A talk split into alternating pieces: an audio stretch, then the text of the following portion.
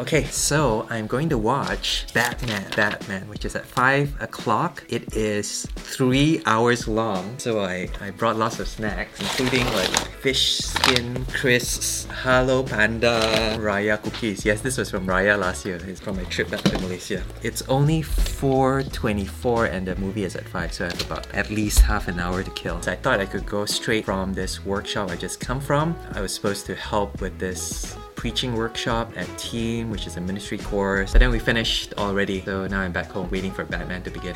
so what I'm going to do, I'm going to do this video. And let's talk about what uh, we are just doing in that workshop. It's supposed to be a workshop that helps students to prepare Bible talks. And it's so encouraging to me because other people are preparing the talks, not me. I just have to listen and go, oh, good job, good job.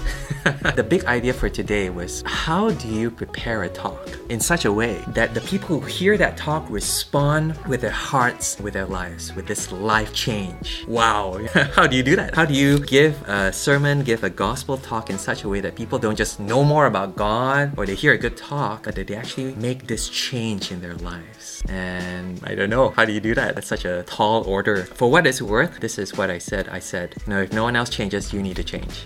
the one person who needs to respond to this talk, to this Bible passage, needs to, to be the person giving this talk. I mean, you want to be consistent and not hypocritical you want to respond to God's word before you ask others to do the same. And I said, it is so obvious when the preacher themselves repents. It's so obvious that they themselves are gripped by the power of God's word. And it's almost very inviting to want to, to, to, to, to do the same. Imagine if I were telling you the gospel of fish skin crisps. Oh wow, you know, this is so amazing. You've never tried it before. You might think, oh, fish skins, but hey, just, just give it a go. Give it a go. It's the best thing, you know, the saltiness, the umami-ness, the crispiness. You can tell whether the person trying to get you to try this thing, to do this thing, they themselves have they tried it? They themselves do they love it? There needs to be this kind of like taste and see consistency when it comes to preaching the gospel. So if no one else repents, we need to repent. Wouldn't it be really, really sad if everyone else repents and we don't? If everyone else hears the gospel, everyone else gets it, and we don't, I think that's a recipe for disaster. But sometimes that can happen. God can use this to the extent He reaches everyone else through us, but we ourselves are lost to that power and to that treasure and to that amazing glory of the gospel. So we don't want that to happen. We ourselves want to respond. We want to invite others to join us in responding by making this a life-changing commitment to God in hearing His word. So yeah, how long was that? That was four minutes.